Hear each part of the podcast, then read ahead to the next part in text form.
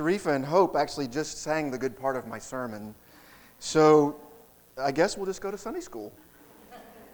No, I don't really want to get out of this because I've been so incredibly blessed by the last week of preparing for this.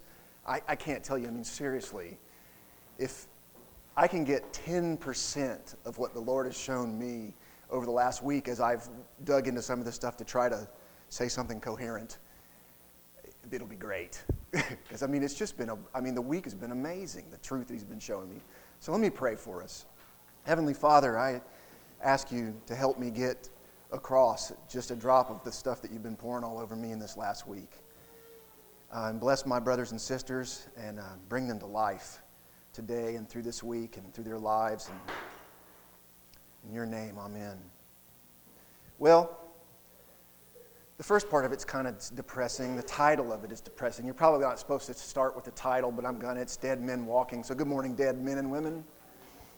We are those people because of our sin. We are dead men. I thought I might start and tell some stories of some modern day people that ran across my mind, but I don't have the time to talk about Jim Bakker and how when I was little I used to watch the Jim and Tammy show and how his life turned into this gigantic train wreck. You know, Brennan Manning, I don't know if you've ever heard any of his sermons, but it's worth typing into YouTube if you need to hear something about grace that'll just blow your head off. The guy is amazing. And he was a drunk and he lived on the street, but he came back, but then he went back again to the street. I mean, it was just a train wreck. And none of us really live a perfect life, do we? We might want to pretend that we do at times or take some responsibility for our own salvation, but that's really not our And all we have is dead, stinking death, the result of sin. That's all we've got, really. I, you know, we could go back and talk about the people from the Old Testament. I, you know, I was looking at how do you do a sermon, and you're supposed to get right to your point and stay there and be coherent. And I've decided to give a synopsis of the entire Bible um, before we get to the sermon text, which is John 11, where Jesus raises Lazarus. And it's pretty exciting. I love this this text because it is really it is the, one of the clearest places that God that Jesus really kind of proclaims his divinity in a way that probably kind of angers the the people of the day. And it's also a place where he pretty much lays out what salvation is and what your future is as his creature. But back to the some of the early men and women and the people that sort of started us out. I started going through the list in Hebrews and took some other people. Adam, I'll just briefly mention a few. Adam and Eve. You know, here's the thing God wants you individually, I just, I, am very tangential. I'm sorry, get used to it. God wants you guys to do amazing stuff in your lives. He has stuff for you that is way harder than you're able to do because you're dead. You can't do it, right? I mean, He wants Skillman Bible Church as a body to do amazing things. And surprise, He will pull it off in spite of the fact that we are weak and a mess. And he did it with these people, Adam and Eve. What was the big job he gave them? Fill the earth full of people, subdue it. That's kind of a little much, isn't it? I mean, they'd only been awake for how many days? I mean, people say, I wasn't just born yesterday. I mean, they could say they were. and, and God's saying, subdue the earth. And by the way, a little, a little easy thing on the side, don't eat any of that stuff over there, but and of course, they mess up the easy thing right away. But God's still faithful to actually do what He, through them, what He wanted them to do in spite of the fact that they blew it up. But sin crept through that, those generations and those children, and it got so bad by the time of Noah that God had had enough. The smell of the, of the wages of death, of sin, death, rising up into the nostrils of God was just enough. And he said, I'm done with this. I'm going to wipe all these people out, and let's find somebody that's doing pretty good. So he finds Noah, and basically does the same thing. He starts all over again, brings them, says, You're going to build this gigantic boat. It's another thing, it's like just too much. And then I'm going to bring you all these animals, and you're going to float around for a long time, and then you're going to start over, basically like a new Adam. And I don't know how Noah just doesn't go, No, I, I can't do this. It's too much. His neighbors make fun of him, but he actually does kind of pull it off and actually lives a pretty good life, I think. He's up to that point and gets to the part where he's in the water and sees land, and dove comes back with the olive branch, and they finally get to the land and set up camp. Noah decides he's going to build a vineyard. I don't blame him. I think after this I might want to drink too. And he makes himself some wine, and he does. He gets drunk, and to the point of being naked in his tent.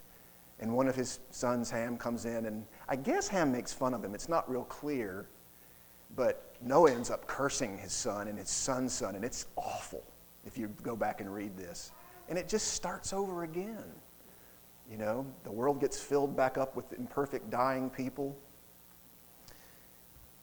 Abram, oh man, he did some crazy bad stuff. And he's the father of, of nations. That was his big job and Sarai's to, to father nations, and they were old. And she hadn't had any children. She had a great idea. It's like, well, you know, I can't really, this isn't working for me, so maybe the maid? Not a, no, no, but they do this, and they do conceive, and Ishmael, and God blesses Ishmael and creates a nation out of him. Wow. I mean, some people would argue that you could open up the paper today and see some of the results of that situation. Big mistake. And yet, God still fulfills his plan. Isaac shows up. Yeah. My namesake, Jacob, isn't a really good guy. You know, every, all you guys' names mean something nice. Hope. My wife's name means praise, I think, doesn't it? Something like that. Mine means deceiver. Sorry, Jamie. or supplanter is the nicer you know, $5 version of it because he stole a birthright. It just goes on and on. I don't want to leave out the women. Rahab, she's a little different. I feel like she has an interesting story to tell us. We studied her in Sunday school a while back. She's sort of a proto uh, Gentile believer. God reveals himself to her and basically uses her to infiltrate or to allow the Israelites to take over a city. So she has to do that. She's a prostitute. That's who God chose. I mean, she starts out kind of from a bad spot. And God does amazing things from her in spite of that fact. I could go on and on. There's some big ones. David. Oh man, David messed up. Killed Uriah so that he could have his wife because he'd already gotten his wife pregnant. And he didn't just kill Uriah, he used his power as the king to send Uriah to the front lines of battle and told everybody else when you get up there, leave him and come back. It was pretty clear what David wanted. It was, he didn't want Uriah to live through this. He was a murderer, an adulterer, and a man after God's own heart. It just, all of the Old Testament is filled with these stories, and I don't mean to be picking on them because there's great stories. I know today I've been spending a minute on how bad it is, but I, I like to look at the Old Testament as sort of this sweeping, dramatic play, you know, out on the, it's, it's being shown on the, the screen of the past for us with these epic stories of, you know, fights and wars and conquering and kings and, you know, men and women and children and it's all out there in the world, in the open, in the physical. I saved Moses for last because he kind of ties in with the story, and I swear we're going to get to the sermon. for me, he ties in. The Lord showed me a way that he tied in when I was studying this. He did. He lived a pretty good life. He was a pretty faithful guy. But one thing he did that was kind of weird is God told him at a time to go up to a rock and speak to it, and water would come out. And the way that he wanted him to speak to it kind of gave glory to God. It sort of pointed to God and, and allowed God to provide for the Israelites. But Moses was mad because the Israelites had been a pain in the butt for a long time. And he was like, you know, I've had it. He hit the rock with his stick a couple times, his staff, and he said, I got to do this for you guys because you're so faithless. And water came out. And God did not like that. God, in fact, he said, I have it here somewhere. Because you believe me not to sanctify me in the eyes of the children of Israel, which was the purpose for the way that God had said to do this, was to show that it was the sanctity of the Lord working, not the man. You will not bring this congregation into this land which I have given them. That's a pretty big deal. I mean, when you look at it as what it really kind of means in our context, in a New Testament context, it's like not good enough to go to heaven. You don't get to set foot in the promised land. excuse me, because you had a little weak moment. I mean, I would kind of want to defend myself, but God, these, they're crazy. I was mad. I'm sorry. I was wrong. No promised land. Well, all these big sweeping dramas, Jesus shows up, new covenant, new thing, different. He kind of turns our vision from this physical realm into the more mystical spiritual realm. I, it's at least a way I like to sort of look at part of the delineation between the old and the new. Um, and, and there's all kinds of examples of this. You know, he says the kingdom of heaven is within you. And, and I think what he's saying is it's within you as a people, it's within you as a person. I should know better, shouldn't I? Um, and, and in the Sermon on the Mount, he sort of makes this very clear. As he preaches through, he starts out talking about blessed are the meek and the poor. And I imagine everybody's heart is getting very warm because there's a lot of meek, poor people out there listening to this. And they're going to inherit the earth. And he talks about uh, the salt and the light and how he's there to fulfill the law and not to destroy it. Now it's getting a little different. You know, what is Jesus saying right there? In fact, there might have been some people in the audience that perked up and went, Whoa, what did you just say? And then Jesus just straight out does a right hook. And he says, You've heard it said to the people long ago, You shall not murder, and anyone who murders will be subject to judgment. Old Testament. Out in the open. But I tell you that anyone who is angry with his brother or sister will be subject to judgment. Jesus just raised the bar so high that there's no man living that can do this. I mean, if, you, if you're in here and you don't think you've been that mad at somebody before, then you're fooling yourself. We're murderers. That's why we're dead men. It's the, it's the sin. And then he goes on. You know, he does the right hook and now he does the left uppercut. You've heard it said, You shall not commit adultery. They'd heard that. Also a commandment, pretty clear. Everybody had gotten that one. But I tell you that anyone who looks at a woman lustfully has already committed adultery with her in his heart. Whoa, that's, that's just changed everything, didn't it? I mean, if I said every woman's head bowed and everyone's eyes closed, men, raise your hand, there'd be two groups of us those who are telling the truth and those who are lying. And women, you, you know you do this too. it's not any different. It's the same thing, and it's God putting this, Jesus putting this on the level that there's no way we can ever fulfill this. And just in case you think, well, maybe I can pull this off, by the end of the sermon, and I learned when I was looking about how to do this that you're supposed to give an application. Well, Jesus' application goes like this Therefore, be ye perfect as your Father in heaven is perfect. Bam. And he strikes you dead. He just took away all chance. So, in light of all the things I've said to you in this sermon, be exactly like God, perfect. How are we going to do this, dead men? How are we going to do this, dead women? I'll tell you, I'll tell you. I really, this is exciting to me. So, let's see.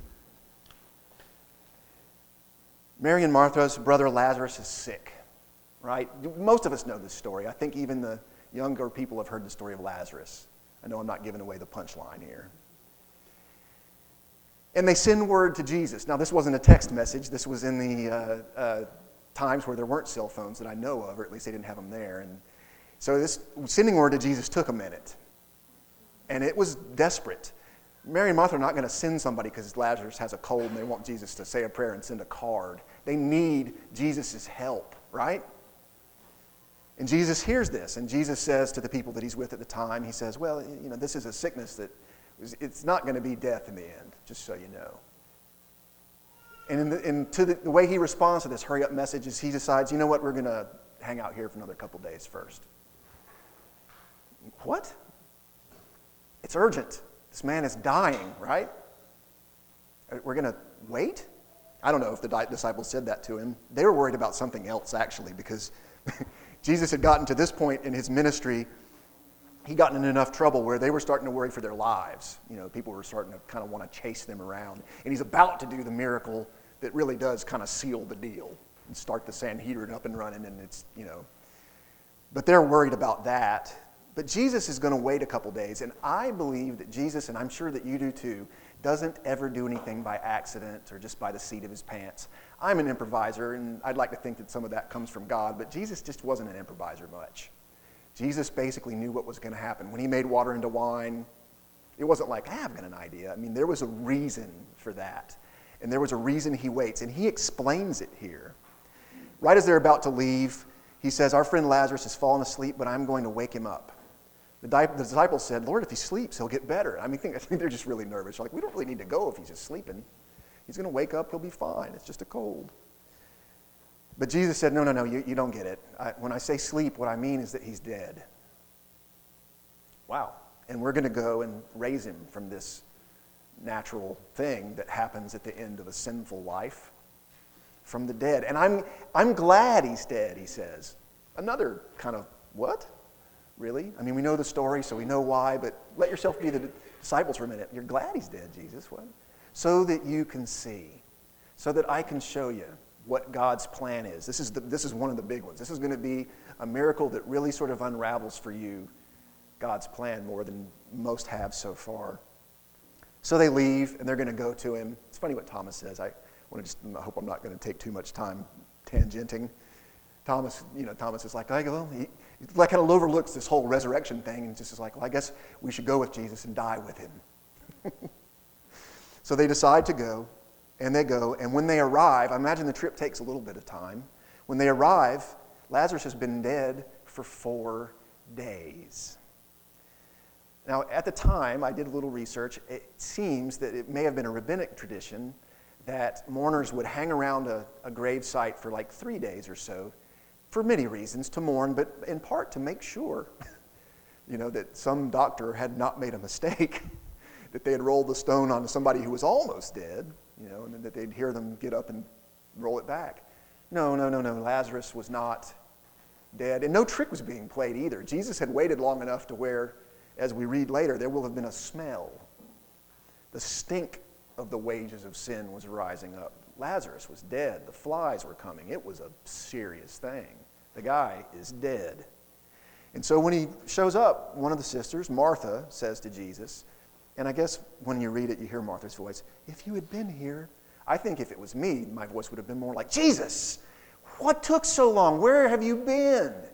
We called you. We needed you. We needed help. Where did you, what took so long? He's dead. If you had been here, he would be alive. And Jesus uh, says, Martha, your brother will rise again. Martha's a good Jewish woman who knows some stuff. She's been to Sunday school. She's heard about the doctrine of the resurrection. So she says, I know he will rise again at the last day. I know he'll get his life back at the end, at the resurrection. I know that, Jesus. I know. Thanks for the cold comfort. Jesus says to her, and this is, this is such a powerful, powerful thing that he says. He goes, The last day is standing right in front of you, Martha. He doesn't really say that. He says, I am the resurrection and the life. The one who believes in me will live even though they die. And whoever lives by believing in me will never die. The only thing Jesus can mean when he's saying this is that if you believe in him, your physical death is not the end. Your life continues. So if you ever wonder, is there really a heaven? Is there really an afterlife? Is there really a, you know, what happens to me for sure? Well, if you believe in Jesus, you keep going. And Jesus says this to Martha. And Martha, like Peter a while back in Jesus' story, who had a similar revelation, is struck by the Holy Spirit in this moment, I believe. Because Jesus says to her, in this next moment. Do you believe this? He tells her he's the resurrection and the life, and that if you believe in him, you'll not die. Or when you die, you will go on living. And then he asks her, Do you believe this? And Martha says, sort of like Peter did a while back, Yes, Lord. I believe that you are the Messiah, the Son of God, who is to come into the world. Bang! What Peter heard after that was, Man didn't show you this. And I don't think man showed Martha either. I think in that moment she had faith. And if you are here and you've never actually experienced faith, I mean, I'm looking around and I believe most of you are probably saved. I don't know every single one of you, though. If you need to know how to be saved, that's how you are saved. You even say, well, yeah, but the, the crucifixion hadn't happened yet. I, what Martha says here is the way to salvation.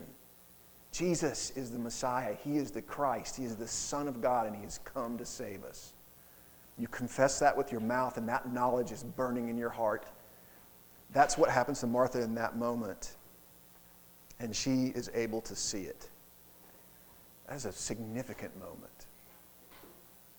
So the story goes on. I'll, I'll skip up a little bit for the sake of time. Um, Jesus saw the people weeping, and he saw the Jews had come along beside her, and they were also weeping, and he was deeply moved in spirit and troubled, and asked, Where have you laid him? And he said, Over here at this tomb, come and see. And then the world famous shortest scripture in the, in the Bible, Jesus wept. That one got me too. I, I want to stick a minute here because not only is this I think, proof of the fully manness of the fully man, fully God, Jesus. Because God, Jesus, knows already. He said it back uh, four days earlier. He already knows that he's going to die. Why is he crying? Why do you need to cry? Doesn't need to cry. He knows, he knows, he's, he knows. Well, he's crying, I think, because he feels this pain in that moment. He sees these other people crying. And in that moment, he really feels it. His friend is dead. And I also think, how many times after the Adam and Eve made that first mistake, after Abel's blood soaked into the ground, do you believe that Jesus, the Word of God, who was there to watch this, didn't weep? This is not what I wanted. Do you not believe that when Jesus watched Uriah, who was always faithful to try to fight for David, probably do his very best, in war as he was cut down, that, that Jesus didn't weep?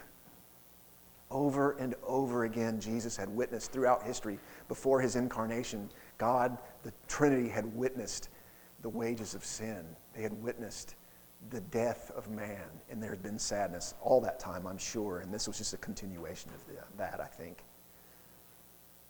And some of the people were saying, man, this guy, you know, he healed the, the blind. Couldn't he have helped if he had come on time? And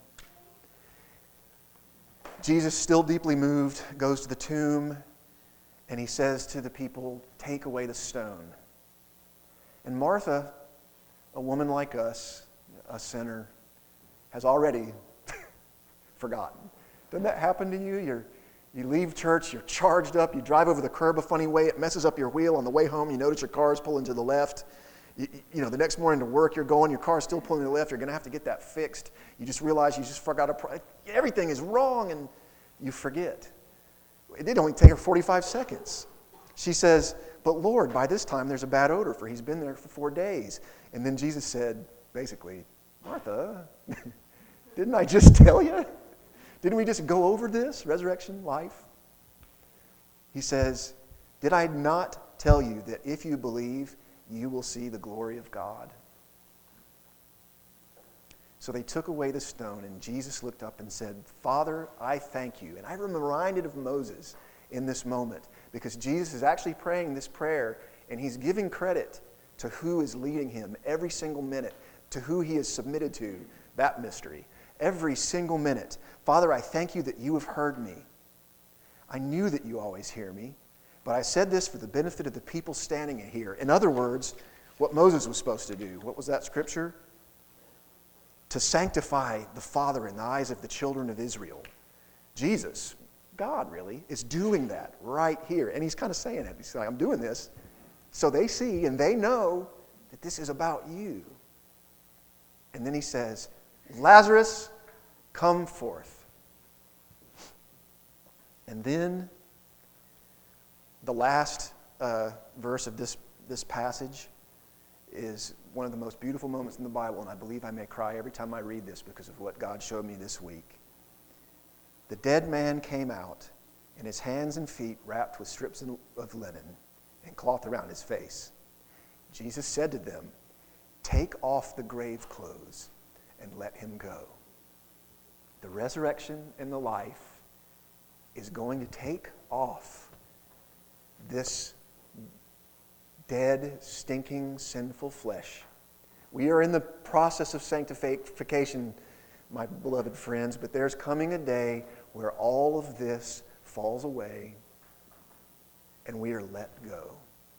These grave clothes come off and we come forth.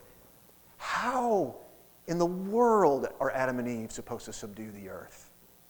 How in the world was Moses supposed to lead the Israelites out of captivity? Another thing the Lord showed me when I was preparing for this was that heroes, uh, I think it's Hebrews 11 um, list, lists all these, these, these heroes of the faith, and every single one of them it says, By faith, Abraham, when God tested him, offered Isaac as a sacrifice. By faith, Isaac blessed Jacob. By faith, the prostitute Rahab, because she welcomed the spies, was not killed with those who were disobedient. By faith, Sharifa raises two little boys into two strong faiths. By faith, Lyles West gets songs out of the river. By faith, Abby. By faith, Woody. By faith. I would try to name all of you, but I would make a mistake and then it would be embarrassing. By faith, Lazarus come forth. Faith is a gift given to us by God in spite of our sin, in spite of our death. Faith is a gift through grace given to us. By faith is how all of the Old Testament heroes were able to still do what God wanted them to do. In fact, no matter how hard they tried to blow it up, or no matter how close their best efforts were, but fell short still. God was faithful. Lazarus didn't have a choice, beloved friends, and neither do we. When Jesus said, Lazarus, come forth, Lazarus didn't go, Jesus, I'm dead. right? Jesus said, Lazarus, come forth. Lazarus had to do what Jesus said. And we, as dead men and women, are exactly the same.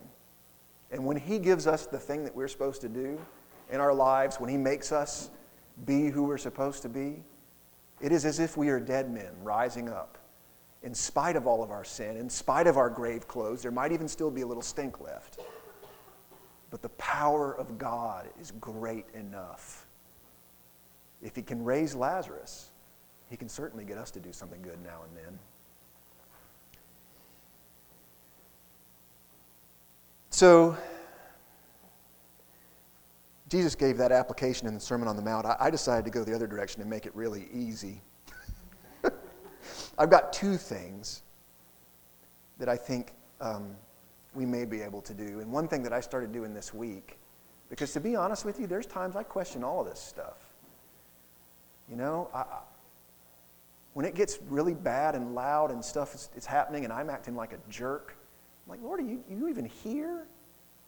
How long am I going to be like this? If you're supposed to fix me.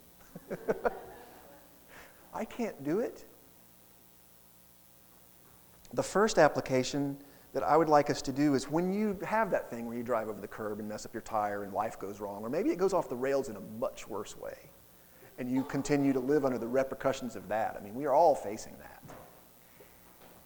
Remember in the moment what Jesus said when he said, I am the resurrection and the life. He who believes in me, though he die, yet shall he live.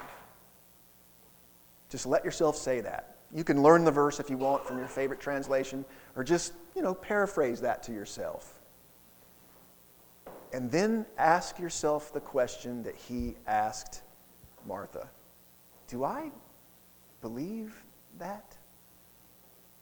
You know, Martha, when she said yes, I don't know that she really knew what the Messiah was. It's possible that she thought, like many of the people of her day, that the Messiah was coming as a king to lead this sort of a new Israel right then and there. She could have had a little misconception when she confessed her faith in that moment. But still, God's faithfulness was enough. It didn't need to be perfect. It didn't need to be, she didn't have to have all her ducks in a row. We can't. That's the point. And I'll tell you a secret, we may also be mistaken a little bit about exactly who Jesus is, but it doesn't matter. And even if when you answer that question and you say, Do I believe? And the answer is, I don't know, or even not right this minute, then just ask God to help you believe, because He will. He has me every time, He has all the people I know that have asked every time. He will. And if you do have the grace in that moment, in spite of your circumstances, to believe that He is the resurrection and the life and that He's got you then praise God for it. Yes, thank you. Let me go on with my crazy day. So that's one. The other one, if I may be so bold, and this is even easier, it's more complicated, but easier. I feel like it may even be a little prophetic, and you may have heard me say some of this before. Um, I think over the last five years, six years of Skillman's history, we have done an amazing job sort of looking into ourselves and coming to terms with the fact that we are broken. I think John Keever's ministry, oh, I miss him. What a guy. Was one of the big things he did while he was here is to show us we're filthy, we're broken, we don't have it all together. And many of you that have taught Sunday school classes and stood alongside him in ministry and have continued that message have done that. I think of Kevin McGill too, taught about brokenness. I think we've done really good at that. And since Jeremiah is not here, I can talk about him a little bit, I think. Okay, turn it off. No, I, you don't have to, I guess. Um, I've gotten to know this guy, and he's been very concerned over this first year of his ministry here that he not introduce too much change because he knows he's the change, and he wants to make sure that you guys get to know him and that we get to know him and that we're comfortable there before he starts some great march off into Skillman or something. And um, but I also know, and if you may know if you've gotten to know him at all, he's kind of a man of action. This guy wants to get out there. So my other application is simply, and I put two make it easier on here, to be willing to get ready for action. Don't even have to start getting ready, but be willing. Think about it. Consider that God might want to use dead people in spite of the fact of their brokenness. And maybe get a little happy about that. That sounds kind of good, doesn't it? I know that Jeremiah's next sermon series is on, I, I, hope I say this right, Missio Dei. I don't know if that's Latin or Greek. Doctor, do you know? Well, it makes, it makes me feel a lot better. It's one of those seminary languages. But it's about the mission of God in our lives. It's about the overarching mission of God throughout the narrative of Scripture. And I believe, I can't put, he'll, he'll do this. You know, he's going to talk about what do we do? So that's, that's what I believe we can move into a new time in Skillman soon. I believe the threshold that we've been standing on for the last year and that we're starting to inch out over, and there's no hurry, God's got us, is going from sort of the navel to the neighborhood, going from, you know, looking inward to looking outward. So those are the, the two things. So I just, I want to say, I didn't want to be too depressing. I thought the music was so beautiful. If you've got trouble going on, Jesus is the resurrection and the life. If you believe in him, even when you die, you go on living. Pray with me. Heavenly Father, we are deep.